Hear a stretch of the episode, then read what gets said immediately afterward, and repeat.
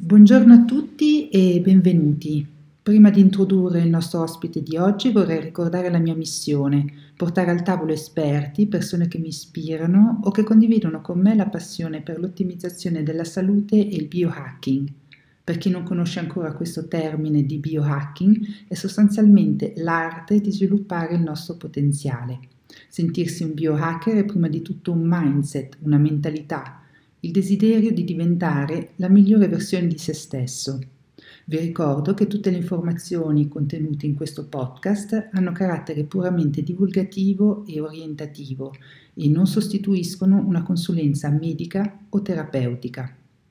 Oggi parleremo di scienza della longevità con il professor Luigi Fontana, medico e scienziato riconosciuto a livello internazionale, considerato uno dei massimi esperti mondiali nel campo della nutrizione e della longevità.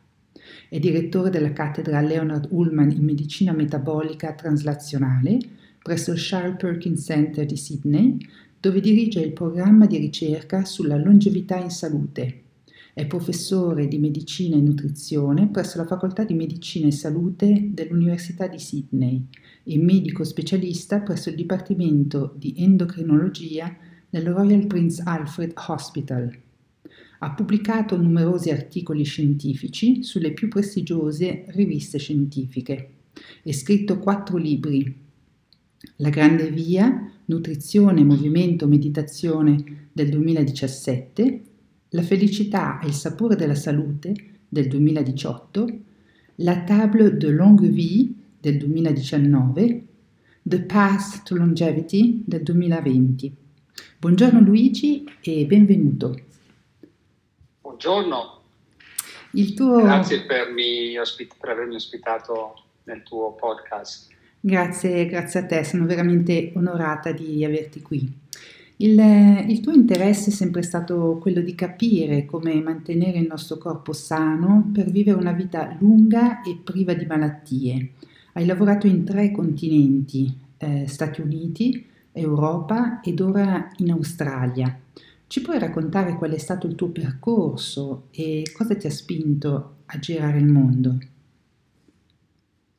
Il mio percorso inizia da quando ero ragazzino. Ho avuto la fortuna di avere uno zio che era, uno studioso, un cultore delle medicine tradizionali cinese, yoga, studi filosofici, e quindi da piccolo sono stato esposto a questa visione un pochettino olistica della medicina, dell'interazione tra corpo, mente, spirito, filosofia, prevenzione.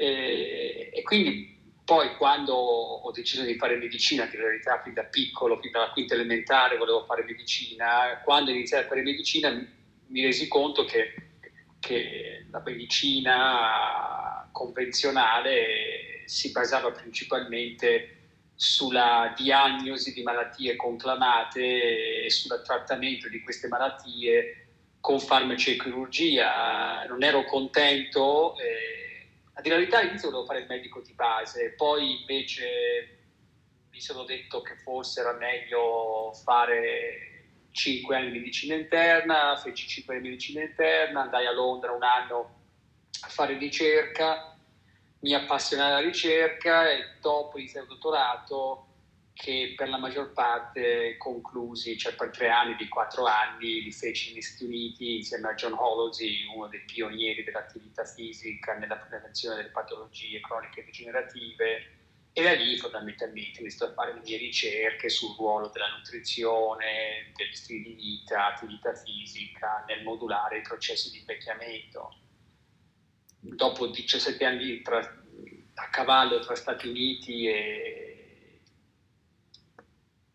Italia, Europa, perché passavo più o meno 3 mesi in America, 3 mesi in Italia, avanti e indietro per quasi 17 anni, ero stufo. John Holloway, il mio mentore, poi amico e collega, è morto, e quindi mi sono detto che era momento di cambiare. Ho avuto diverse offerte, mi avevano offerto una cattedra a Londra, una cattedra a Singapore, in Germania, non mi piaceva nessuno di queste locations, e invece poi, pur avendo ancora una posizione in Italia come ordinario, in aspettativa a Brescia, ho avuto questa offerta di venire a Sydney per dirigere questo progetto, per cercare di cambiare, di portare queste idee di prevenzione nella medicina e nell'accademia, e quindi sono qua per fare questo ulteriore tentativo di vedere se si riesce a influenzare un po'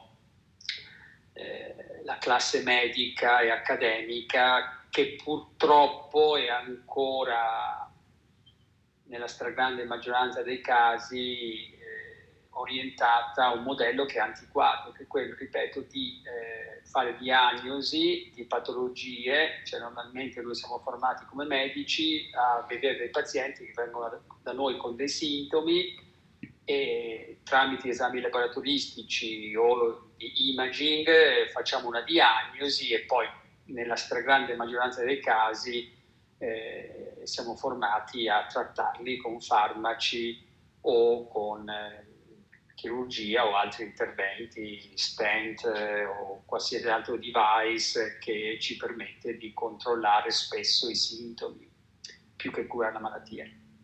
Quindi questo più o meno in soldoni il riassunto del mio percorso. Interessante, quindi ti sei spostato a Sydney anche un po' per il clima, visto che comunque curi gli stili di vita, cioè avere comunque un clima che ti permette di stare anche all'aria aperta, prendere sole, è stato comunque un elemento probabilmente che ti ha fatto pendere su quel continente, o mi sbaglio? Sì, cioè, come sempre nella vita ci sono vari fattori che entrano in gioco nel determinare le scelte.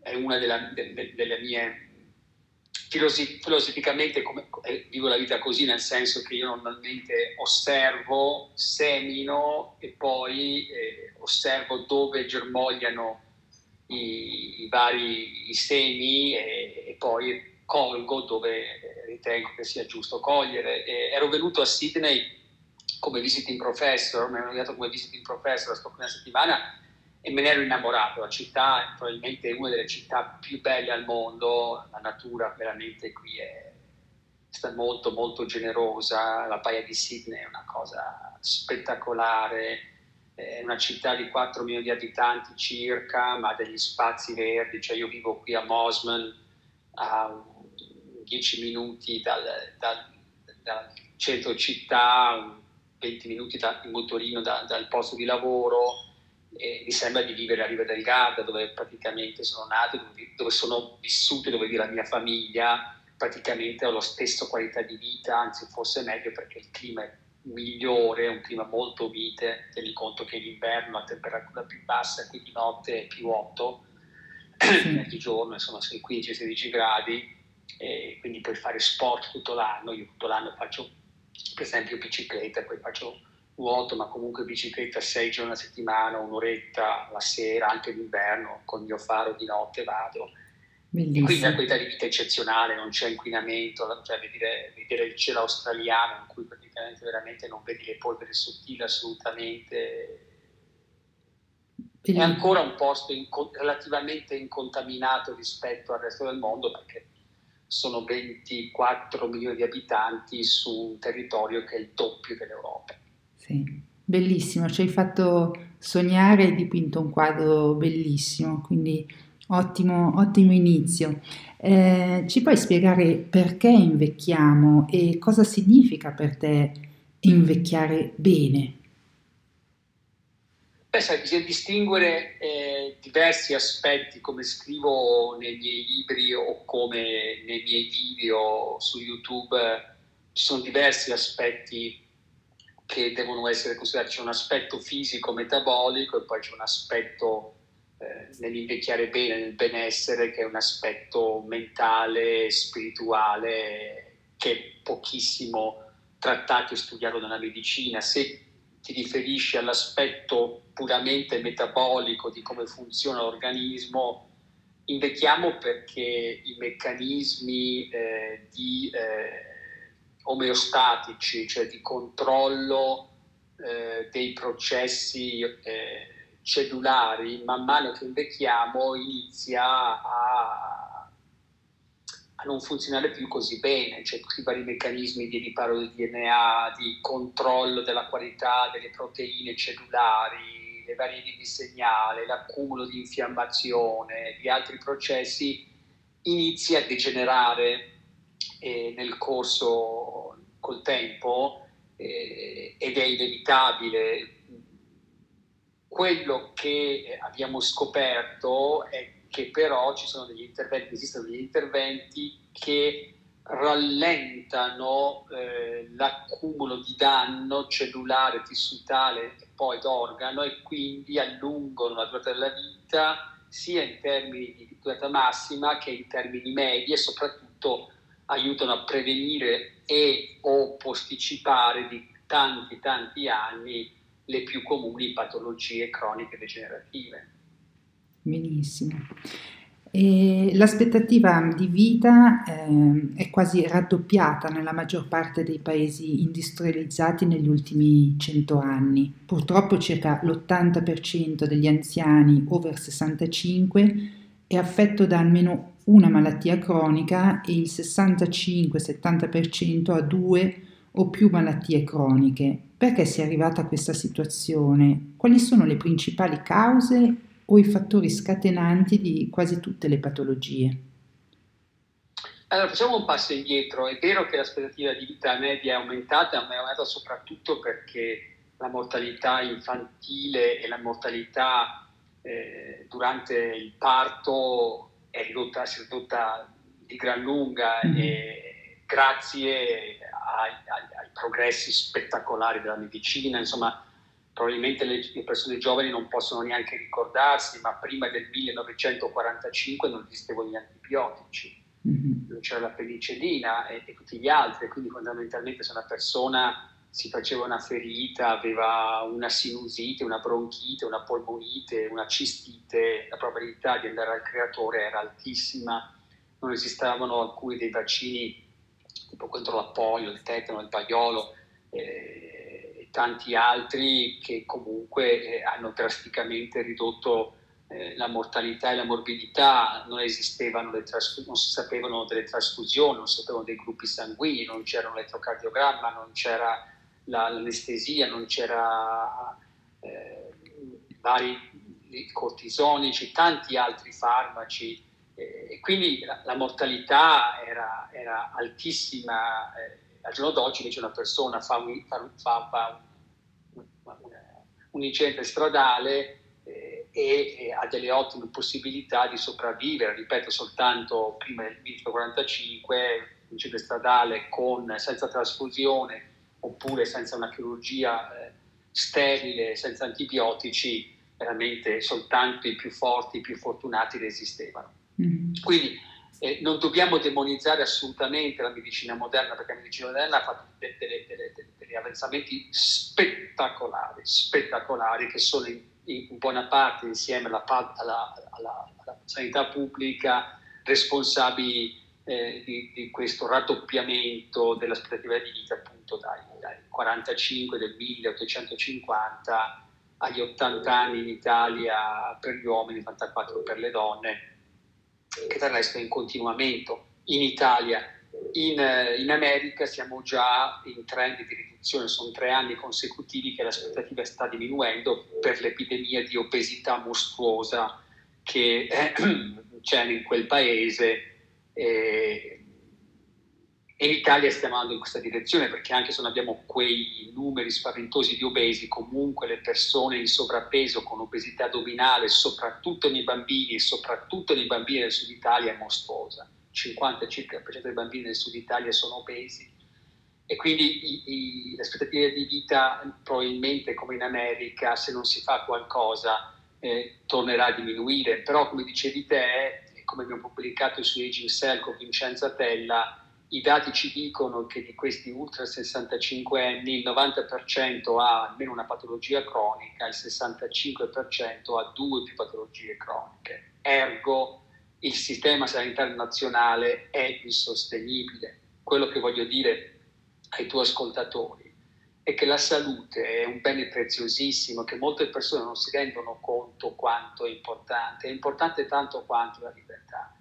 E una volta che l'abbiamo persa, e soprattutto in un sistema futuro che, salvo eventi eccezionali, ci dice che nel 2050 il 34,4% degli italiani avrà più di 65 anni, con questi numeri appunto di unhealthy aging, perché come dicevamo il 65% ha 2 o più patologie croniche, sarà impossibile. È impossibile che tutti avranno cure, per cui chi avrà i soldi andrà in clinica privata e avrà lo specialista, chi non avrà i soldi avrà una lista d'attesa talmente lunga che farà prima a morire, prima di avere accesso a delle cure. Quindi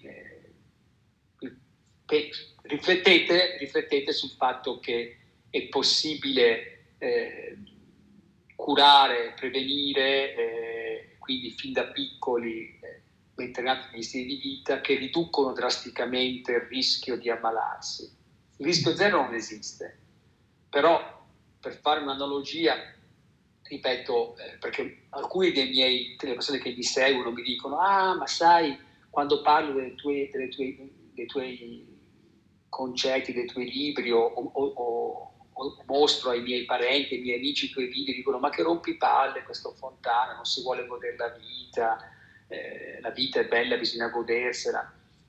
È una libera scelta, viviamo in democrazia ed è giusto vivere in democrazia, però questo concetto è un concetto da miope, perché se posso fare un'analogia che ho fatto diverse volte, come se una persona si comprasse un'autovettura nuova di marca, una più bella macchina che si possono permettere, un'Audi, una Ferrari, e dicono: a me non me ne frega niente di leggermi il manuale d'uso e di fare tutte le varie manutenzioni. Io non ho nessuna intenzione di perdere il mio tempo, andare a cambiare l'olio, i freni, i pasticchi dei freni, i copertoni, i filtri, non ho nessuna voglia di invertire le ruote, non mi interessa niente. Finché dura, me la godo la macchina, sono cavoli miei. È una scelta legittima, però non devi essere un genio per capire che se non fai nulla, questa macchina dopo 15-20.000 km ti lascia a piedi, perché se no diventa vecchio, il motore si impanna e si brucia. Una macchina con i copertoni lisci e le pasticche dei freni consumate, la prima pioggerella, in curva perdi il controllo, vai a sbattere, e poi lì veramente dipende dalla fortuna. Vai a sbattere vicino a casa quando fai 20 all'ora, fai un incidente però non mortale. Vai a sbattere in una curva di un tornante in montagna, esci dal tornante e muori, se ti va bene. E invece se una persona fa la manutenzione, perché è a conoscenza di quello che deve fare, sa quando deve cambiare l'olio, che tipo di olio deve cambiare per quel tipo di autovettura, sa quando cambiare i copertoni, quando invertire le ruote, quando cambiare i freni, con i giusti copertoni, con le giuste... La macchina molto probabilmente, ripeto, sempre un discorso di probabilità nella vita, durerà 300-400.000 chilometri invece che 15-20.000 chilometri. Quindi certo, è una scelta personale, per l'amor di Dio, ognuno può fare quello che vuole. L'importante è che sia conscio che questa idea di io voglio godere la vita, voglio mangiare, bere, fumare, fare quello che voglio, ha delle conseguenze importanti. Chiarissimo, grazie per l'esempio, perché con gli esempi secondo me si riesce anche a trasmettere meglio dei concetti che a volte appunto sembrano molto complicati, invece qui l'hai ridotto proprio a un esempio molto tangibile. E quale dovrebbe essere secondo te l'obiettivo principale della medicina e della scienza moderna? Beh, ripeto, l'obiettivo principale dovrebbe essere la prevenzione. Tornando all'analogia della macchina, quello che abbiamo fatto negli ultimi anni è quello di trovare delle maniere sempre più sofisticate di riparare il danno. Cioè, il concetto è: tu fai quello che vuoi, poi quando c'è l'incidente vieni da me che vediamo come risolvere il problema. Tu non hai cambiato l'olio, vieni da me e poi vediamo, insomma, dobbiamo cambiare tutto il motore, parte del motore, hai fatto un incidente perché le gomme erano lisce, sei andato a sbattere, cambiamo il faro, cambiamo parte della carrozzeria, e le tecniche diagnostiche di riparo sono sempre più migliori, ma non risolvono il problema, perché la maggior parte delle patologie tipiche del mondo occidentale, a parte quelle infettive che vengono trattate con gli antibiotici, quindi per 7 giorni, 10 giorni fai l'antibiotico, poi basta, sei guarito. La maggior parte delle patologie cardiovascolari, diabete, malattie tumorali, via dicendo, invece hanno delle ripercussioni a lungo termine, e alcune di queste malattie devono essere trattate per il resto della vita con farmaci o altri interventi. E quindi è un po' miope di nuovo il discorso. Invece una medicina seria dovrebbe praticamente dire: innanzitutto cerchiamo di ridurre al minimo il rischio di fare un incidente, o che il motore si ingrippi perché non ho cambiato l'olio o i vari liquidi di raffreddamento e via dicendo. Poi, siccome, ripeto, la biologia è imprevedibile, se succede l'intervento, se succede l'incidente, a quel punto lì è giusto che ci siano le migliori tecniche che ti permettono di far fronte all'evento, diciamo, inaspettato, all'evento, alla sfortuna. Però, ripeto, la sfortuna c'è una componente che è inevitabile, ma, ripeto, c'è una grossa componente invece che è controllabile, o comunque si può ridurre drasticamente il rischio. E purtroppo invece, per vari motivi, la medicina moderna ancora è orientata a questo modello di curiamo quando è avvenuto il danno, ma tipicamente il danno avviene dopo 10, 20, 30 anni di scorretti stili di vita, che a causa delle alterazioni metaboliche molecolari che poi nel tempo portano alle patologie che vediamo tipicamente nei nostri ospedali, nei nostri ambulatori. Chiarissimo. E quindi ci hai detto che appunto il processo di invecchiamento è un processo che può essere modulato, si può fare molto per ridurre l'accumulo di danni metabolici e molecolari, per prevenire molte delle patologie croniche degenerative tipiche dei nostri giorni. Ma quando inizia questo processo di modificazione epigenetica e quanto influiscono i nostri geni? Beh, il processo inizia prima della nascita, nel senso che sappiamo da diversi studi che quello che fanno i nostri genitori, se fumano, bevono, cosa mangiano, il loro stato mentale, ha un effetto nel modificare l'epigenoma, cioè praticamente come i nostri geni vengono letti. Al di là che il fumo modifica anche il genoma, perché induce delle mutazioni, ma sicuramente induce una modificazione dell'epigenoma.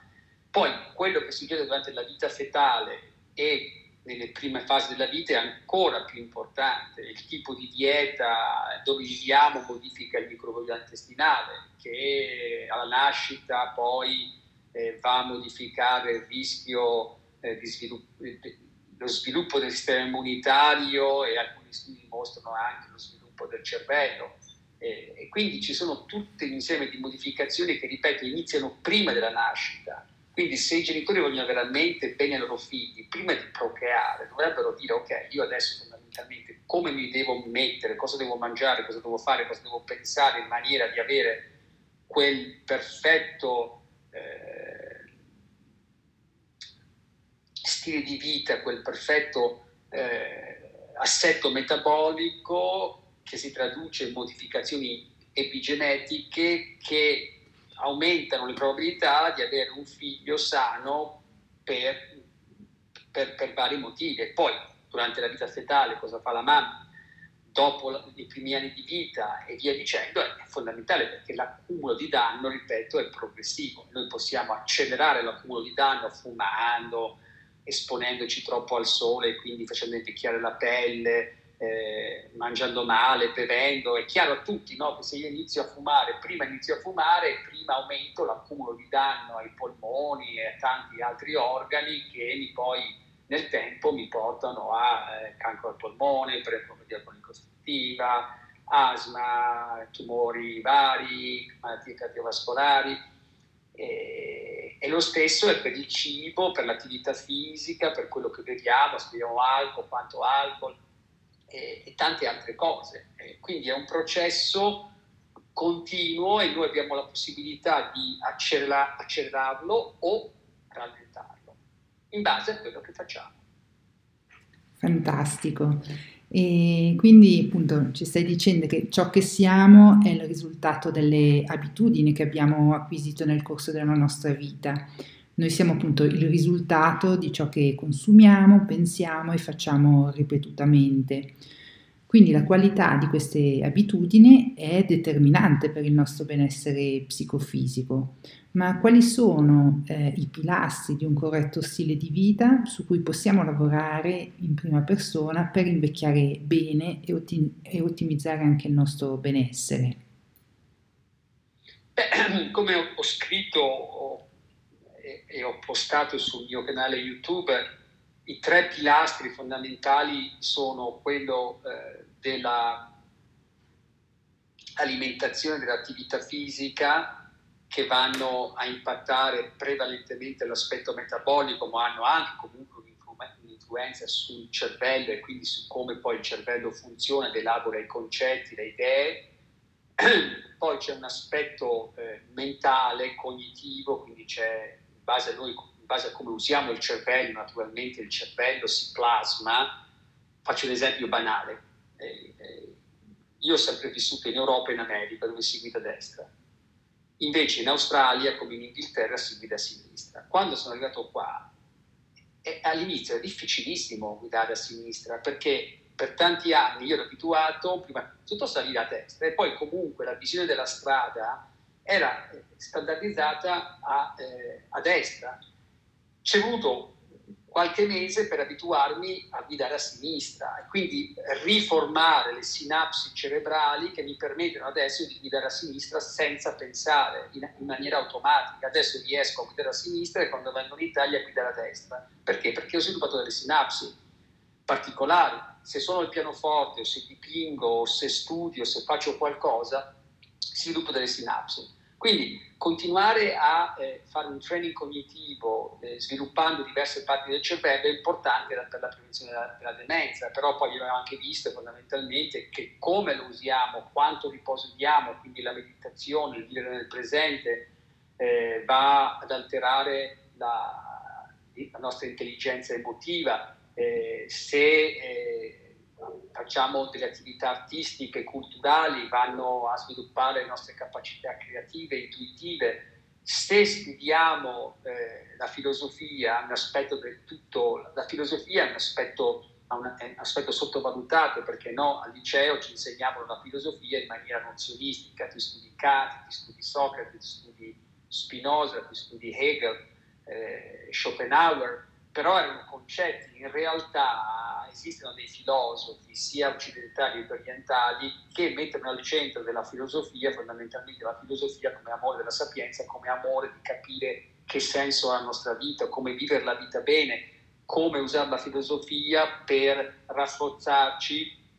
E siccome la vita è imprevedibile ed è impossibile che ci siano soltanto gioie, ma c'è il bel tempo e il cattivo tempo, le persone che sono in grado di rafforzarsi, di fare un percorso, di usare la meditazione, la filosofia, imparano a rafforzarsi e a affrontare i momenti difficili della vita, addirittura imparando e crescendo, invece che subendo, riescono a crescere e a godersi la vita e quindi a trovare il proprio cammino, a capire la bellezza di questa esperienza della nostra vita, dei rapporti umani, della natura, e quindi si impara ad apprezzare. E invece non c'è nulla di tutto ciò, né nelle scuole primarie, né nelle scuole secondarie, né nelle scuole terziarie. Non viene insegnato niente sulla nutrizione, sull'attività fisica, sulla meditazione, sulla filosofia, con questo tipo di approccio. Ed è un peccato, perché in realtà io penso che se le persone fossero educate in questa maniera, si conoscessero in maniera dettagliata i meccanismi e perché le cose sono importanti, vivremo in un mondo migliore, in un mondo in cui probabilmente ci sarebbe più pace, ci sarebbe più benessere, più felicità, più benessere, ed è un peccato. E questo dovrebbero fare i governi, purtroppo, ma per motivi che ancora non ho capito, perché ancora non ho capito quanto c'è malasede da parte dei nostri governanti, nel senso che sono praticamente dei maggiordomi degli uomini di potere, quelli che fondamentalmente hanno il capitale e che hanno interesse a manipolare, no? Le persone. Ai tempi dello zar o dell'imperatore d'Austria, la maggior parte delle persone, a parte quella piccolissima percentuale di fortunati che nascevano nobili o comunque aristocratici, la maggior parte degli uomini erano praticamente dei servi della gleba in tempo di pace, dei soldati in tempo di guerra. Praticamente erano considerati più o meno degli animali, ripeto, che dovevano lavorare come gli animali in tempo di pace e devono andare a farsi ammazzare in tempo di guerra per questa gente. Non so se sia cambiato molto al giorno d'oggi da questo punto di vista, sicuramente è cambiato qualcosa, ma comunque rimane questa concezione in cui fondamentalmente ci sono i gruppi di potere che decidono delle strategie che non hanno a cuore il benessere dell'ambiente innanzitutto, quindi la salute ambientale, la cura del pianeta, della natura, e non sono convinto che hanno pieno interesse nella salute dell'uomo, perché altrimenti insegnerebbero nelle scuole sia primarie che secondarie che terziarie tutti questi concetti in maniera che le persone possano vivere delle vite più sane, più serene, più creative. E purtroppo vedo che questo non avviene, mi rendo conto anche che lo vedo, insomma, perché alla fine i post che faccio su YouTube hanno un limitato numero di followers, che sono tipicamente persone già sviluppate, come diceva Socrate, sono delle persone che sono già gravide di questi contenuti, mentre la maggior parte delle persone sono ipnotizzate dai venditori di sogni, dai venditori di PIL, dai venditori di diete semplici, no? Della chetogenica o della protein o della dieta del cavolo, dalle cose semplici. Queste persone che vendono questi messaggi semplici, addirittura dei messaggi fuorvianti e dannosi, hanno migliaia e centinaia di migliaia di followers, e invece chi cerca di dire la verità e far capire che le cose sono complesse fa difficoltà a trovare un numero, diciamo, importante di persone.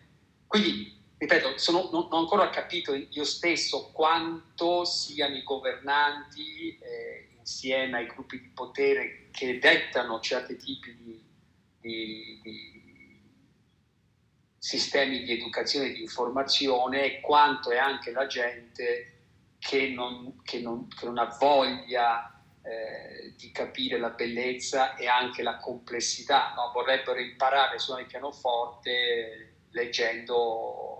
facendo magari un'ora di lezione una volta al mese, vorrebbero imparare a fare yoga o diventare cintura di karate magari con un libercolo e una pillola. Invece sappiamo benissimo che per poter diventare una cintura nera di karate ci vogliono tante ore di esercizio e di pratica, come per qualsiasi cosa nella vita.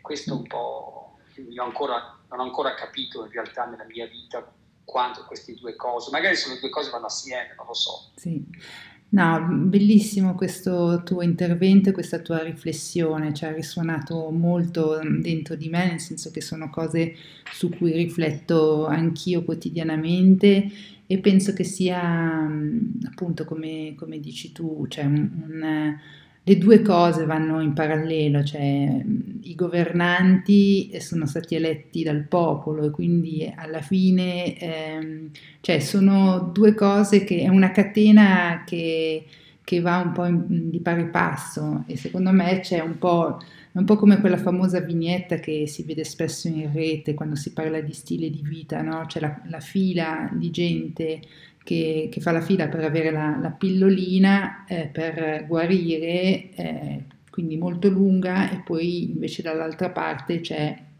zero fila per voler cambiare lo stile di vita. Sì, però la domanda è che ancora io questo non ho chiarito, questo già lo so, ma la domanda è questo è perché fondamentalmente non viene insegnato, cioè tutti questi concetti sì. Di cui parliamo vengono somministrati dai mass media in maniera inconsistente, per cui un giorno ti dicono che una cosa fa bene, il giorno dopo fa male, non c'è un programma. È come se io a mio figlio, invece di mandarlo a scuola, gli dicessi: guarda Lorenzo, tu gioca tutto il giorno, poi qui ci sono diversi libri, se vuoi li leggi, se vuoi non li leggi, magari una volta ogni tanto, una volta a settimana ti do una lezioncina su qualcosa, ma tu stai tranquillo, non preoccupati. Sappiamo benissimo qual è il risultato. Sì. Per poter diventare un medico, un ingegnere, un avvocato, uno deve andare a scuola tutti i giorni, 5-6 ore al giorno, dal lunedì al venerdì, 10 mesi all'anno, per quasi 20 anni erotti, prima di poter diventare un professionista, ok? Sì. Quindi ancora non ho capito se in effetti, se noi fossimo in grado, se avessimo un governo illuminato, cioè noi, perché tu sai, tu dici, se noi riuscissimo ad andare al potere, esperimento, se noi riuscissimo ad andare al potere, e in Italia per esempio dire: ok, adesso nelle scuole primarie, a parte la matematica, la grammatica, la scienza, quello che è la storia, ci devono essere 2 ore alla settimana di questi concetti in cui si insegna i meccanismi dell'invecchiamento e quindi come l'alimentazione, l'attività fisica vanno a impattare queste vie, come la meditazione, come lo studio della filosofia in questa maniera non nozionistica, ma fine a vivere una vita più consapevole, più felice, più piena. Se io insegnassi questo in maniera sistematica 2 ore, 3 ore alla settimana, in prima, seconda, terza, quarta, quinta elementare, poi alle medie uno step più alto di complessità, poi al liceo uno step più alto di complessità, e poi all'università, in tutte le università, non solo a medicina, in tutte le università insegnassimo questi concetti a dei livelli più elevati. Questo si tradurrebbe sì o no in un miglioramento della società?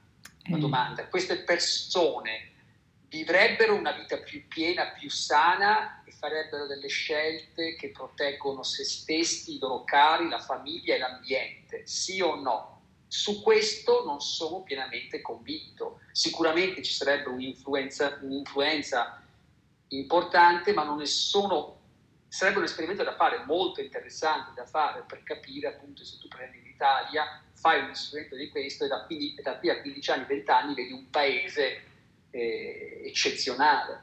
Sarebbe bello farlo. Sì, no, condivido, bellissimo. Cioè, secondo me appunto ci sono delle cose che si imparano studiando, poi ci sono delle cose, per esempio tu hai citato la meditazione, che appunto ho scoperto diversi anni fa e che faccio, pratico ogni giorno. Io trovo che la meditazione per esempio è uno strumento bellissimo, perché non fai alla fine, cioè nel senso che fa lei per te, e quindi anche questa consapevolezza secondo me si sviluppa anche attraverso questi processi che ti sembrano così non far niente, ma anche a livello proprio di ragionamento, di consapevolezza, di presa di coscienza, anche di responsabilità sul proprio benessere. Queste discipline riescono a, secondo me, a sviluppare questa cosa che tu dici. Poi ci sono tutte le altre cose, secondo me l'aspetto del nozionismo, di imparare sempre tutto a memoria, questo secondo me può, in realtà forse fa comodo a tanta gente avere lì dei soldatini, quando sono belli formati e hanno imparato tutto a memoria, arrivano al lavoro e possono essere anche un po' manipolati o comunque giostrati. Ma quello che dicevo, infatti, questa, la grossa domanda è questa, nel senso che c'è dietro un disegno, non lo so, c'è dietro un disegno di creare delle persone che appunto diventano dei super specialisti. Tu diventi un cardiologo specialista in scompenso cardiaco e fai soltanto il cardiologo specialista in compenso cardiaco. Per esempio negli Stati Uniti non esiste, la maggior parte dei miei colleghi sono totalmente ignoranti, se gli chiedi chi è Schopenhauer, chi è Spinoza, gli chiedi chi è, forse Bach lo conosco, ma già se gli chiedi chi è Mahler non lo sanno, perché praticamente le scuole elementari, mio figlio ha fatto le scuole elementari degli Stati Uniti, sono terribili, certamente, tutto gioco, tutto... All'università praticamente fanno questi major, quindi scegli 2 o 3 materie, quindi non hai, se fai storia, non è che fai storia, tu fai magari gli egizi, poi fai Napoleone, poi fai i romani, così random, fanno dei progetti, ma non c'è uno studio della storia sistematica in cui parti dalla preistoria e vai a studiare come nel corso dei secoli le società si sono modificate, sono cresciute. E quindi alla fine poi vai a fare medicina, diventi uno specialista, diventi un super specialista e diventi un super tecnico di quella cosa, ma è una visione veramente molto ristretta della bellezza e della complessità del mondo e come dicevi te probabilmente questo fa gioco, perché tu hai magari un bravissimo ingegnere esperto di fare quella cosa lì, un bravissimo medico, un bravissimo avvocato specialista in diritto internazionale, ma che poi non ha una visione a 360 gradi e quindi non rompe le scatole, non rompe le scatole. Lascia le mani libere di operare a chi deve operare. No, poi è anche vero che ci sono sempre stati i profili più verticali e i profili più orizzontali, nel senso fa parte poi anche della personalità di ciascuno orientarsi più in uno rispetto all'altro, però non sono d'accordo con te, c'è una riflessione. Sì, no, quello è vero, però io che ho vissuto tra tanti continenti, ho vissuto in Inghilterra, ho vissuto in America, ho vissuto adesso in Australia, ho vissuto in Europa, in Germania, e comunque per lavoro ho viaggiato, ho studiato a parlare per tutto il mondo, in Asia, per tutto, quindi ho avuto modo di capire l'Italia, perlomeno come la vedo io, adesso non so perché sono un po' di anni che non ci vivo più stabilmente, quindi non so come funzionano le scuole, però il nostro tipo di educazione, in cui al liceo comunque studiavamo storia, tutta la storia, studiavamo filosofia, quindi avevamo questo approccio olistico, quando poi anche se diventi un super specialista, diventi un avvocato penalista o diventi un medico specialista, che è giusto che sia così, però comunque hai sempre una visione a 360 gradi nel background che ti aiuta a vedere le cose con un angolo diverso da una persona invece che ha una visione molto specialistica e c'ha il vuoto culturale dietro. Quindi questa è la domanda, se in effetti un approccio super specialistico con dietro però la mancanza di questa educazione, perlomeno nelle superiori, sistematica e olistica, sia un bene o un male per l'essere umano. No, grazie di aver così aperto questa finestra di riflessione, perché secondo me è super interessante e farà riflettere molti ascoltatori e ti ringrazio per questo. Ritornando un po' nella tua specialità della longevità, insomma, della nutrizione, ripeti spesso che la restrizione calorica senza malnutrizione è il metodo più potente per vivere una vita lunga e in salute. Ci puoi spiegare il perché e quali sono i meccanismi che attivano la rigenerazione cellulare?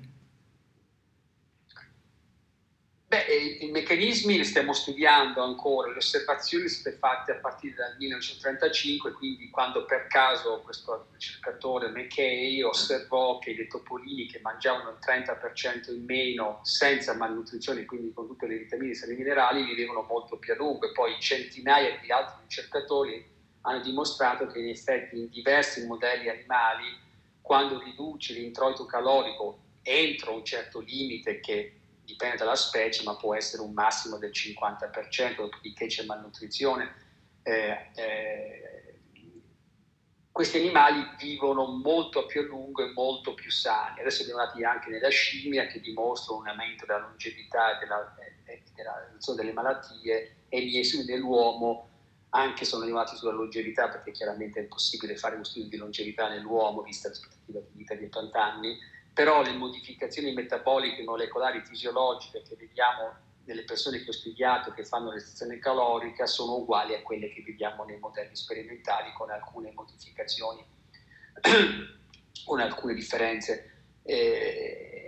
Poi diversi studi di biologia molecolare, andando a vedere quali sono i geni che regolano la longevità, perché al giorno d'oggi noi possiamo fare dei knockout degli animali che hanno un'ovraespressione di alcuni geni, abbiamo visto che in effetti queste mutual sensing pathways, queste vie di segnale che percepiscono la quantità di nutrienti, sono fondamentali nel controllare l'invecchiamento, l'accumulo di danno e la longevità. Quindi i dati sono ormai schiaccianti, chiari, che un eccessivo introito calorico attraverso diversi tipi di modificazioni, di vie infiammatorie, della insulina che ha fatto parte, vanno a regolare l'autofagia, il riparo del DNA, l'accumulo di mutazioni, l'apoptosi, le vie antiossidanti. Quindi adesso non posso entrare nei dettagli tecnici, perché veramente ci vorrebbero un'ora per spiegarti, ma è chiaro che tutti questi studi che abbiamo fatto, sia nei modelli animali che ci hanno permesso poi di andare a manipolare i geni,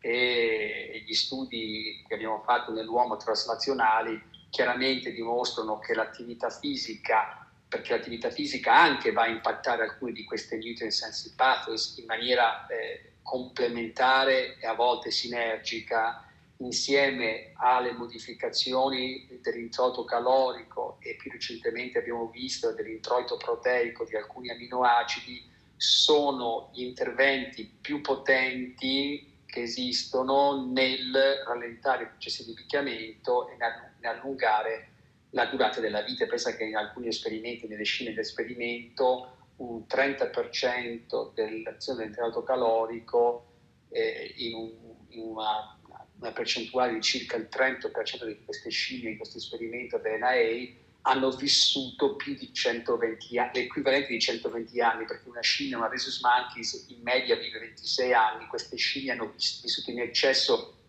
di 40 anni, che sono come 120 anni nell'uomo, e addirittura una scimmia che si chiama Sherman, che è morta di recente, è vissuta, mi sembra, 45 anni, che è l'equivalente di 139 anni per un uomo.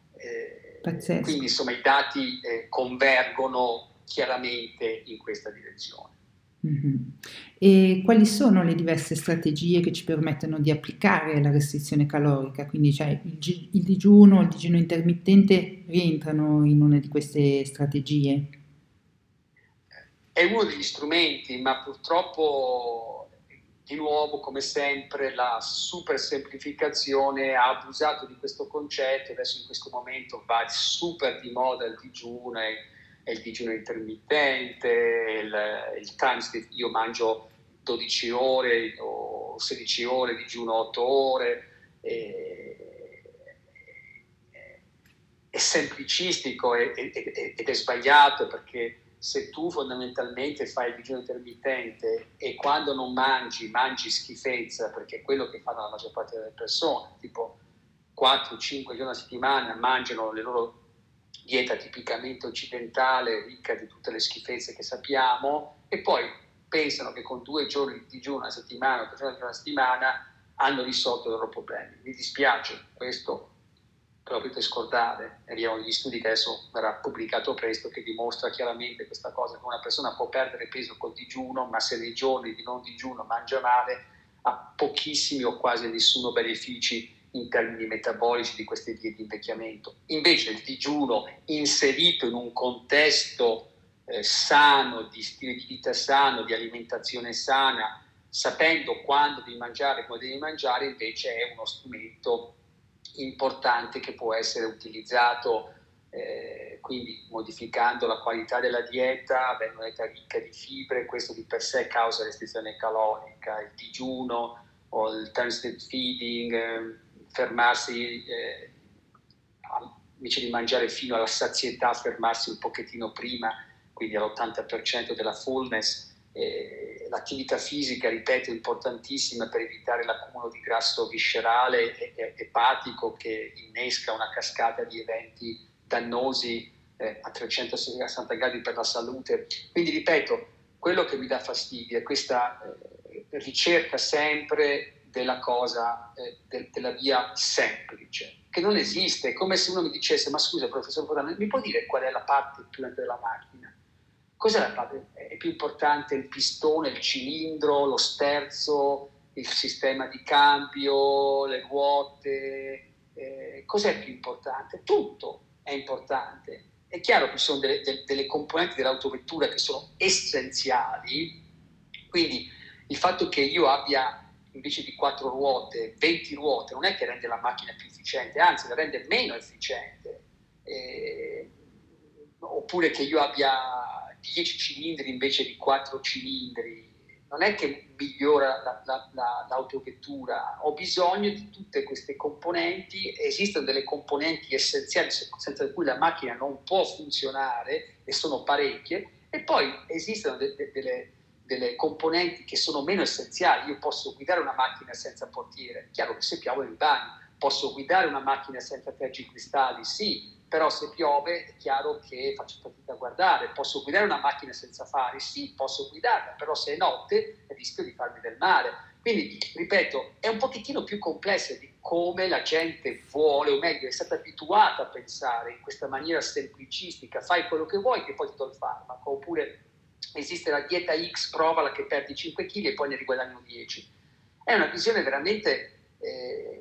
a me mi fa... sorride da un certo punto di vista e mi fa incazzare quando vedo questa visione da bambino della realtà, della super semplificazione della realtà quando le cose sono complesse, ma non eccessivamente complesse. Come dire, è difficile diventare medico? Beh, certo, è difficile, ma studiando uno diventa medico e poi riesce a fare medico. È difficile diventare ingegnere? Certo che è difficile, però uno fa tutti quei gradi, apprende dalle tabelline all'algebra, di funzione, fin tanto che poi diventa un ingegnere e diventa automatico poi fare l'ingegnere. Ci vuole studio, ci vuole impegno, ci vuole capire, digerire, immagazzinare. Ci vuole del tempo, ci vuole energia, ci vuole conoscenza. Sì. No, bello, perché appunto io do per scontato, no, che uno, quando si parla di fare digiuno intermittente, eccetera, che già uno, la base comunque è avere un'alimentazione nutriente. No, e hai fatto bene a puntualizzare. Perché io conosco i miei studi che ho fatto negli Stati Uniti. Loro vedevano il digiuno come un qualcosa che gli permetteva di perdere peso e poi di continuare a fare quello che volevano, di mangiare quello che volevano nei giorni di non digiuno. Sì, sì. No, hai fatto bene a portare quest'altra visione, perché io per esempio non ho mai avuto problemi di peso. Faccio fatica a prenderne di peso e quindi quando mi sono avvicinata al digiuno, non era proprio per perdere peso, ma per capire appunto se poteva avere un altro tipo di beneficio, però anche lì sono andata molto cauta, ed era questa anche la mia domanda, perché personalmente ho provato diverse finestre temporali per il digiuno intermittente e nel mio caso, dopo vari esperimenti, preferisco fare una colazione abbondante la mattina e chiudere la mia finestra di 12 ore verso le 6 di sera. Se salto un passo, salto quello della sera, no? Questo perché appunto mi sono accorta che io ho 48 anni, quindi anche a livello ormonale fare dei digiuni prolungati per me, poi chiaramente ognuno deve vedere per il caso specifico, però ho visto che non mi portava un buon beneficio, quindi io mi fermo a 12 ore e sto bene, però appunto parto con una colazione ricca, non dolce la mattina, ma con appunto ricca e nutriente la mattina. E mi sembra che anche tu non sei a favore del salto della colazione. Ci puoi spiegare magari le ragioni di partire con una buona colazione rispetto magari... Perché ci sono diverse evidenze scientifiche che dimostrano che saltare la colazione ha un effetto nell'aumentare per esempio il rischio di diabete e tante altre cose. Sono delle evidenze definitive? No, non lo sono, però le evidenze che ci sono in questo momento suggeriscono che, se, come dicevi te, che se uno deve saltare o fare un pranzo parco, è meglio fare quello serale, non quello mattutino. Anche perché durante la mattina ci sono tutta un'attivazione di sistemi, cioè il cortisolo del genere, che seguono dei ritmi circadiani. Però, di nuovo, il discorso è che in questo momento tutti questi approcci sono degli approcci su base empirica, perché mancano la misurazione di marcatori che ci dicono se stiamo facendo la cosa giusta o stiamo facendo un'eccessiva restrizione calorica, un eccessivo digiuno. Seguiamo dei dati che pubblicheremo a breve, in cui vediamo per esempio che se si perde peso col digiuno entro una certa quantità ci sono dei benefici dell'attivazione di vie di segnale anti-invecchiamento, se invece perdiamo troppo peso col digiuno c'è un effetto opposto, paradosso, in cui invece peggioriamo gli effetti. E quindi voglio dire, di nuovo, ci sono degli specialisti come me che sono 30 anni che fanno questo lavoro, che riescono adesso a...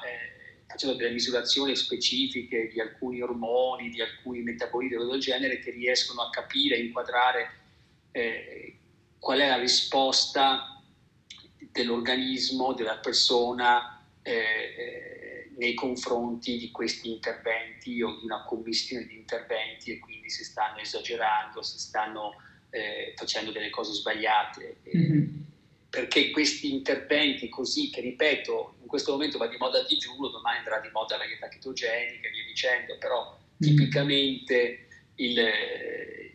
per la maggior parte delle persone quello che guardano è fondamentalmente se perdono peso.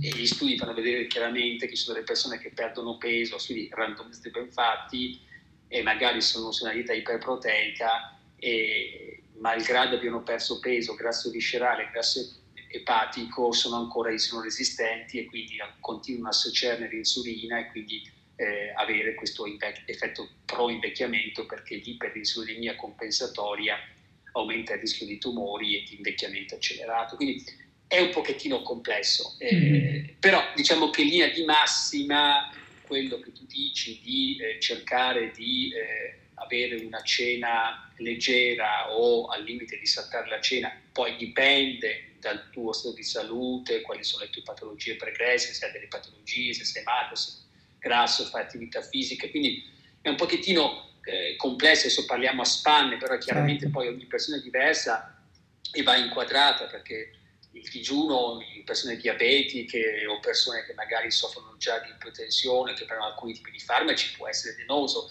e può addirittura aumentare il rischio di eventi pericolosi per la salute, quindi insomma attenzione a fare digiuno, soprattutto se prendete farmaci, se avete alcuni tipi di patologie, perché può essere pericoloso. Sì, cioè sempre vige un po', sempre appunto l'aspetto chiaramente che uno deve andare dal medico e essere seguito, però anche della moderazione in tutto, no? Anche appunto io per esempio ho un'alimentazione onnivora, cioè secondo me sempre andare negli estremi, cioè sicuramente ci possono essere delle casistiche dove uno deve per forza fare un certo tipo di intervento, però se uno è sano, un'alimentazione onnivora con, non so, appunto biologica, locale, stagionale, eccetera, cioè diciamo che va abbastanza sul sicuro.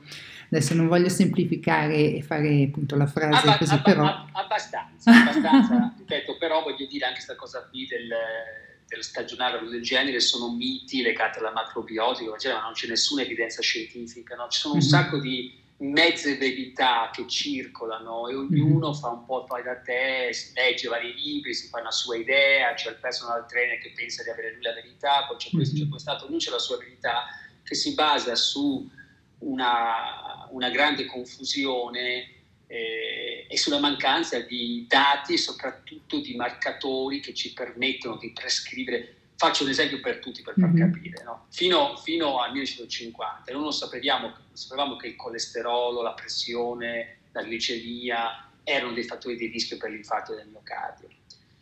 Allora, mettiamo che empiricamente uno aveva una statina, empiricamente, per esempio molti dei farmaci psichiatrici vengono dati su via empirica senza una base scientifica, sembra che funzioni. No? Mettiamo che appunto che uno dà una statina a un iperteso, cosa succede? Nulla. Se io do un farmaco antiipertensivo a uno che ha il colesterolo alto, cosa succede? Nulla.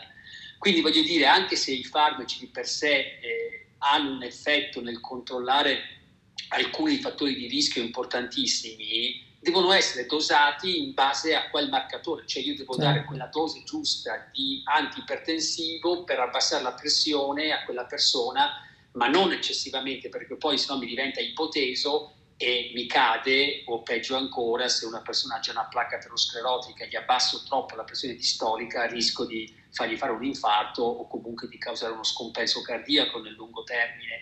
E quindi quello che voglio dire è che rispetto a quando 20 anni fa iniziai a fare questi studi sulla restrizione calorica, abbiamo fatto dei passi da gigante nel capire quali sono questi parametri metabolici e molecolari che regolano i processi di invecchiamento, che però devono essere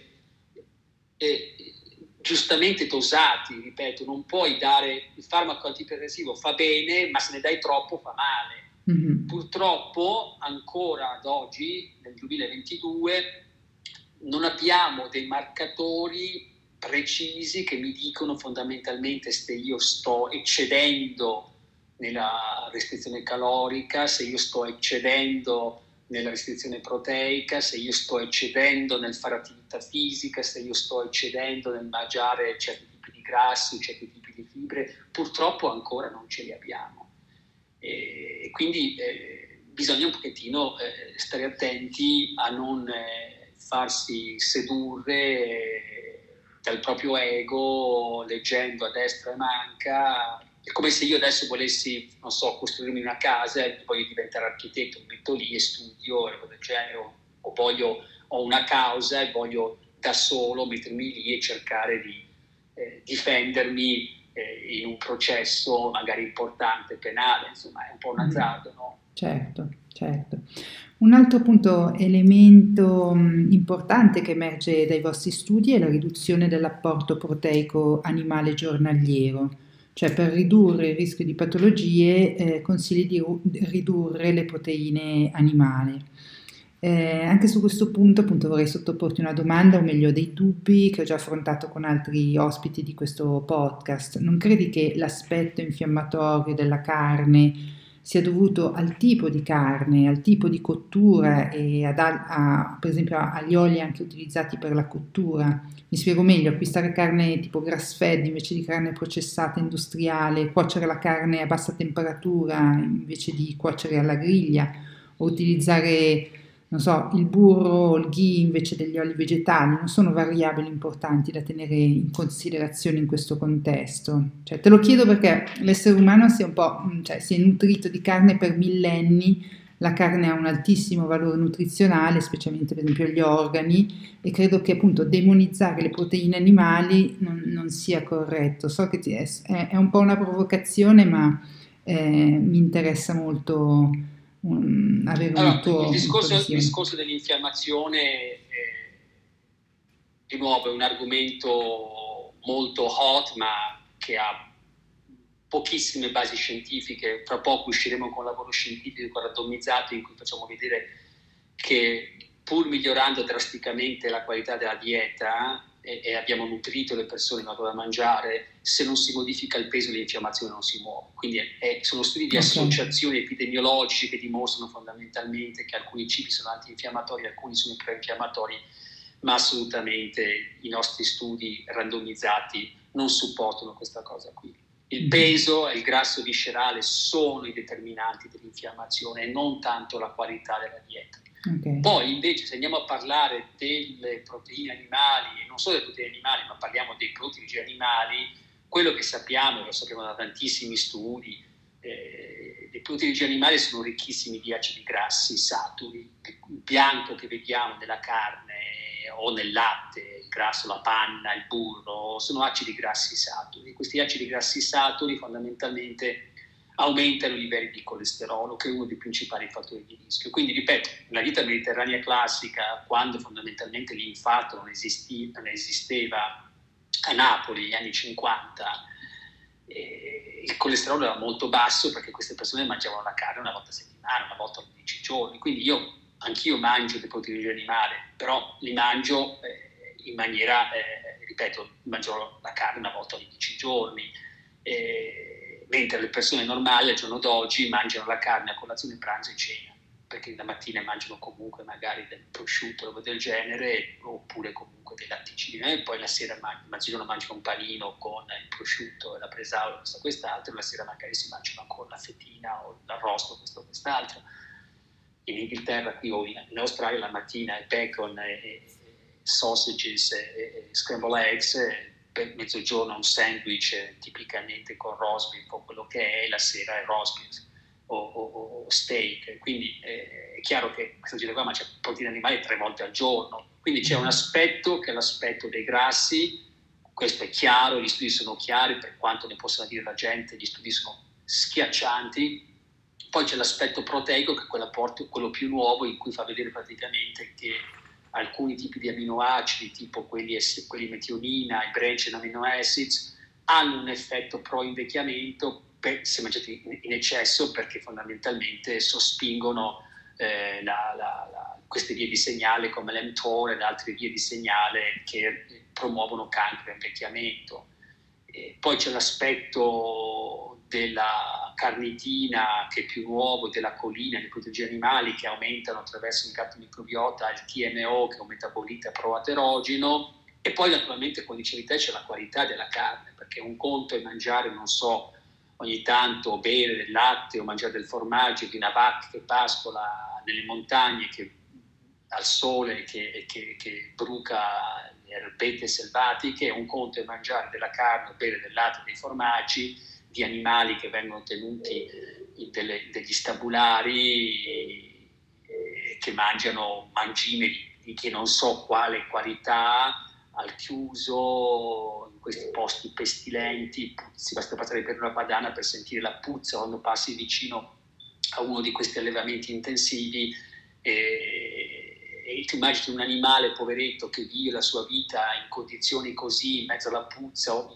posto super affollato, che qualità di carne o di uova o di formaggi possono essere quelli. Quindi questo è un altro aspetto che si somma al fatto di quello che sappiamo. Quindi voglio dire, i prodotti di origine animale, uno non deve essere vegetariano o vegano, però il consumo di prodotti di origine animali è eccessivo, e la qualità media dei prodotti di origine animali, di latticini, via dicendo, che si trovano sul mercato sono terribili. Basta che uno va a vedere fondamentalmente dove viene allevato il pollo normale, dove viene le uova, come vengono allevati gli animali, maiali o del genere, per rendersi conto quale può essere la qualità di quel tipo di prodotto. Quindi ci sono diversi livelli di complessità, e poi c'è anche l'aspetto ambientale, che non è da poco.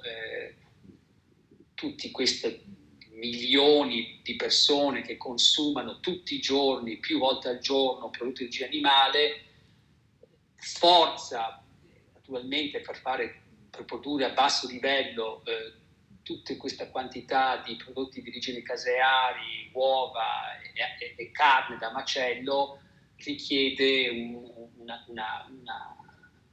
un'agricoltura intensiva che ha degli impatti mostruosi. Il 18-20% del global warming, delle emissioni, sono legate agli elementi intensivi. Il 40% delle polveri sottili, pubblicate su Science quest'anno, sono legate agli elementi intensivi. Lo sfruttamento dei terreni, che non vengono mai fatti riposare per produrre mais, soia e granaglie per dare a miliardi di animali, distruggono il topsoil, fertilizzanti, pesticidi, erbicidi usati in maniera industriale finiscono nelle acque profonde. C'è una scarsità in California, praticamente ci sono i pozzi che stanno esaurendosi, gli agricoltori stanno vendendo perché sono disperati, non hanno più acqua da dare a bere agli animali. c'è il leakage di nitrogeno e fosforo che finisce nei fiumi e causa il blooming e via dicendo. Quindi c'è un impatto della deforestazione in Amazzonia per produrre carne a basso prezzo da mandare in Cina, c'è un impatto ambientale mostruoso che tornerà come un, sta già tornando, ma tornerà come un boomerang mostruoso. La gente non si rende conto, che se per fare un esempio banale, se questi eventi climatici aumenteranno, non è soltanto il rischio di fare che ci sia un'alluvione che aumenti, ma quando iniziano a saltare i raccolti perché c'è un evento estremo di dimensione importante, iniziano a saltare i prezzi del cibo, iniziano ad andare alle stelle, come già quest'anno mi dicono che in Italia il costo della farina è duplicato, tutto, mi dicono i miei amici che sono dei produttori, che sono dei costi mostruosi. Mm-hmm. Se iniziano veramente poi la gente inizierà, non è come con il Covid che andavano a saccheggiare la carta igienica, quando inizia a mancare il cibo sono cavoli amari, sono guerre civili. Chiaramente chi è ricco potrà permettersi di comprare perché è ricco, le risorse e via dicendo, ma chi è povero ne pagherà le conseguenze in maniera mostruosa. Quindi attenzione signore, qui non stiamo parlando della vostra salute, della salute dei vostri figli, qui stiamo mettendo in ginocchia l'intero pianeta, non soltanto in termini di global warming, ma in termini di pollution, di distruzione delle foreste e di impoverimento sistematico dei terreni che vengono sfruttati senza dargli riposo, con fertilizzanti chimici su base di praticamente sono fertilizzanti che vengono dal fossil fuels, pesticidi, erbicidi, cioè stiamo praticamente mettendo in ginocchio il pianeta e la gente non se ne rende conto, vive allegramente di nuovo e non capisce l'impatto di quello che sta facendo, che andrà sicuramente a colpire forse loro se sono giovani e quasi sicuramente i loro figli e i loro nipoti. Quindi le vostre scelte devono essere scelte non miopi, devono essere scelte basate sull'evidenza scientifica. Il problema è che, ripeto, il cardiologo specialista che mette stent dalla mattina alla sera o l'oncologo che vede soltanto cancro alla mammella non ha questa visione a 360 gradi. Lui la mattina si alza, va in ambulatorio e vede i suoi pazienti, ma non si rende conto di quello che succede. Tra l'altro non si rende conto che se milioni di persone prendono farmaci, questi farmaci non è che evaporano nel nulla, i metaboliti di milioni di persone che assumono 2, 3, 4 farmaci ogni giorno, questi farmaci vengono escreti, i metaboliti vengono escreti con le linee e con le feci e finiscono nelle falde acquifere, certo. Finiscono nel pesce, finiscono nei vegetali. Quindi miliardi di persone che prendono farmaci, come vuole la nostra medicina moderna, ha un impatto ambientale mostruoso in termini di inquinamento, sì. E quindi la gente non si rende conto di questo, è folle, il tutto è folle. E invece ci sarebbe una maniera totalmente in armonia con la natura, con l'uomo, di vivere. Quindi non devi diventare vegetariano, ma questa idea che, come dicevi tu, invece noi ci siamo evoluti con la carne, ma sì, ma qual era l'aspettativa vita di questa gente che mangiavano carne? Qual è l'aspettativa di media? Te lo dico io, 40 anni, 30 anni. Quando quelli dicono praticamente gli hunter-gatherers erano sani, sì, ma quanto vivevano? Erano sani fino a 30-40 anni, poi morivano a 50, quindi cosa significa? Allora, ripeto, io non sono un vegetariano, un vegano, ma ti assicuro che il consumo che c'è al giorno d'oggi di prodotti di origine animale è sproporzionato sia per la salute dell'uomo, e i meccanismi metabolici molecolari sono sempre più chiari, e soprattutto la cosa che mi preoccupa di più, per l'ambiente, perché l'uomo, chi se ne frega, che viva a 60, che viva a 70 anni, poco conta, ma quando tu hai distrutto l'ecosistema del pianeta, perché hai inquinato tutto, hai cambiato tutti i circoli delle varie correnti marine e via dicendo, è un disastro. Sì. E sembra che non gliene frega niente a nessuno. Al di là di global warming, sì. No, hai sollevato ancora qui un altro aspetto fondamentale, cioè Sono d'accordo su quasi tutto quello che hai detto, cioè secondo me la parte appunto dell'industrializzazione, della produzione, degli alimenti in generale, perché appunto adesso hai parlato della carne, ma può essere anche… Scusami un attimo che c'è… Sì. Sì, cosa dicevi? No, stavo dicendo che appunto, cioè sono che non sei d'accordo completamente, perché cos'è che no, nel senso che secondo me appunto è principalmente il problema appunto dell'inquinamento ambientale e questa forte industrializzazione su tutti i livelli, cioè adesso tu hai citato la carne, ma anche il grano si è modificato, no? Anche appunto questa pandemia di obesità di cui hai parlato anche all'inizio, cioè, capito, però se tu guardi gli uomini più longevi, Okinawa, Mediterranean, ripeto, avevano una dieta che era fondamentalmente whole grains, beans, lots of different type of vegetables, semi, via dicendo, e il consumo di proteine animali, ripeto, era saltuario. Certo. Quindi io non sono contrario, ma era saltuario naturalmente di altissima qualità, perché naturalmente il porcello coltivato, allevato con le ghiande, un po' di rimasugli del cibo, non ha niente a che vedere col porcello ingrassato a chissà cosa. Quindi, ripeto, ma il problema è che 350 milioni di europei che mangiano prodotti di origine animale 3 volte al giorno non possono avere carne di qualità, è impossibile, impossibile. Ci vorrebbero 20 pianeti, ok, per avere tutti questi animali che vivono liberi, per produrre carne e latte per 350 milioni di europei. Lascia perdere 1,5 miliardi di cinesi che al giorno d'oggi mangiano pollo e maiale tutti i giorni, mentre soltanto 20 anni fa, 30 anni fa lo mangiavo una volta ogni 10 giorni. Ed è il motivo per cui c'è un'esplosione di malattie cardiovascolari, obesità e tumori anche in Cina in questo momento, perché si sono occidentalizzati e consumano carne, principalmente maiale e pollo. Capirai di quale qualità, perché per produrre pollo e maiale per 1,3 miliardi di persone tutti i giorni è chiaro che ci devono essere degli allevamenti intensivi mostruosi, perché se no ci vorrebbero 20 pianeti per produrre carne, come si dice, grass-fed, chicken and pork and beef. Impossibile. Sì. L'ultimo appunto aspetto legato a questo argomento appunto è riducendo l'apporto di proteine animali non rischiamo di perdere massa muscolare, soprattutto invecchiando? Assolutamente no. È stato chiaramente dimostrato che una combinazione di prodotti di origine animale, di cereali e legumi hanno tutti gli aminoacidi essenziali che servono, non c'è nessun dubbio su questo. L'unico problema è la vitamina B12 e forse lo zinco. Okay. La vitamina B12 non esiste nel regno animale. E quindi fondamentalmente, infatti alcuni, tipo il giapponese o i cinesi, fermentavano i cibi e alcuni di questi batteri, lieviti che usavano, producevano B12, ma comunque al giorno d'oggi, quindi basta che uno prenda un supplemento. Benissimo. Ma se mangi comunque un po' di pesce, un po' di carne, nei termini che dico io, insomma, non dovresti avere nessun tipo di carenza.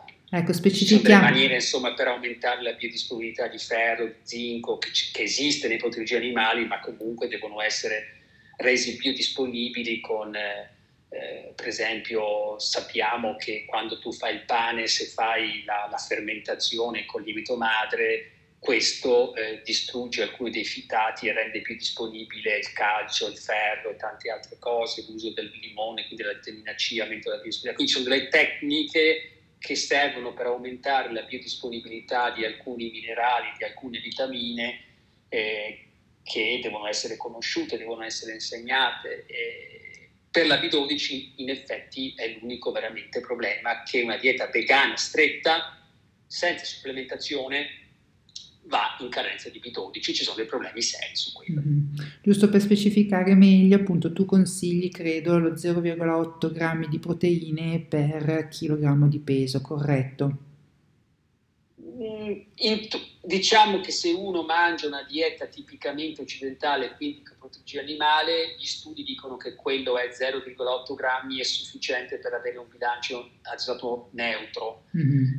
Se uno invece consuma una dieta prevalentemente vegetariana, non esclusivamente, probabilmente si può andare più su. Okay. Mancano gli studi, ma i dati suggeriscono che si può arrivare su 1 grammo se le proteine vengono tipo dal tofu o da legumi e cereali integrali. Ripeto, la combinazione di legumi e cereali integrali dà tutti gli aminoacidi essenziali che servono, senza nessun tipo di carenza. Sì, l'importante appunto è anche prepararli correttamente, nel senso che ci sono questi famosi antinutrienti, no, nei legumi, sì, e quindi vanno messi in ammollo, eccetera. Assolutamente. Bisogna sapere quello che si fa, come tutte le cose. Sì. Un altro argomento, e poi dopo chiudiamo questa meravigliosa intervista, un altro pilastro che hai citato è l'esercizio fisico. Perché è importante fare attività fisica e quante volte alla settimana dovremmo fare attività fisica? Tutti i giorni, mi risponderai.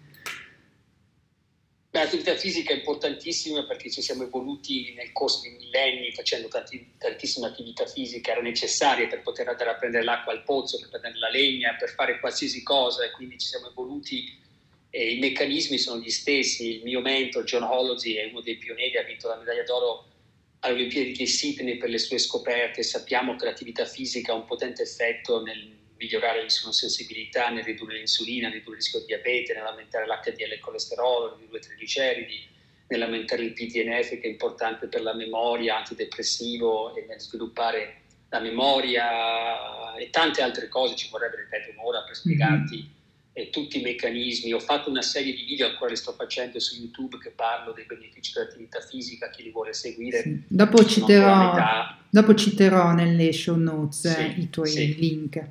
Sono ancora a metà, quando avrò tempo completerò questi video che naturalmente faccio gratuitamente per educare le persone. Quindi sono tantissimi benefici sotto diversi punti di vista dell'attività fisica. Ci sono diversi tipi di attività fisica, aerobica, di resistenza, flessibilità, postura, core. Quindi anche lì bisogna sapere come farla, quanto farla, a che livelli, per avere diversi tipi di risultati, per perdere peso, per perdere massa muscolare, per migliorare l'insulinsensibilità. Quindi anche lì ci sono diverse cose che vanno misurate e capite per capire qual è la quantità adeguata, quale tipo, in che maniera, come farla per non danneggiarsi, per non farsi del male, per non eccedere, perché un'eccessiva attività fisica sappiamo che può indurre fibrosi cardiaca, aumentare il rischio di aritmie, l'abbiamo visto nei nostri studi, negli Stati Uniti, via dicendo. Quindi insomma, di nuovo, è un mondo a sé stante in cui bisogna sapere cosa fare. L'idea di fare attività fisica, più ne faccio meglio è, assolutamente è scorretta e può addirittura essere deleteria, soprattutto se una persona ha delle patologie cardiovascolari arritmiche, quindi non ha fatto dei check-up precedentemente, oppure ha le articolazioni disallineate, quindi rischia di farsi saltare l'anca o il menisco, i legamenti. Quindi le persone si possono fare del male facendo l'attività fisica fatta male o in eccesso. Però è una componente essenziale. Io faccio attività fisica, diciamo, 6 giorni a settimana, quasi 7, tipo vado in bicicletta, faccio una ventina-trentina di chilometri al giorno, e poi faccio 2 o 3 volte a settimana dell'attività fisica a casa, di pesistica, usando vari elastici, via dicendo, il corpo. Cerco di fare dello yoga e poi tanti altri diversi tipi di esercizi. Sai, 5 minuti qua, 5 minuti là, non è che uno riesce a spezzettare durante la giornata tra una pausa e l'altra, per smettere di usare sempre il cervello, e quindi riesce a fare magari 2 minuti qua, alla fine della giornata conta. Certo.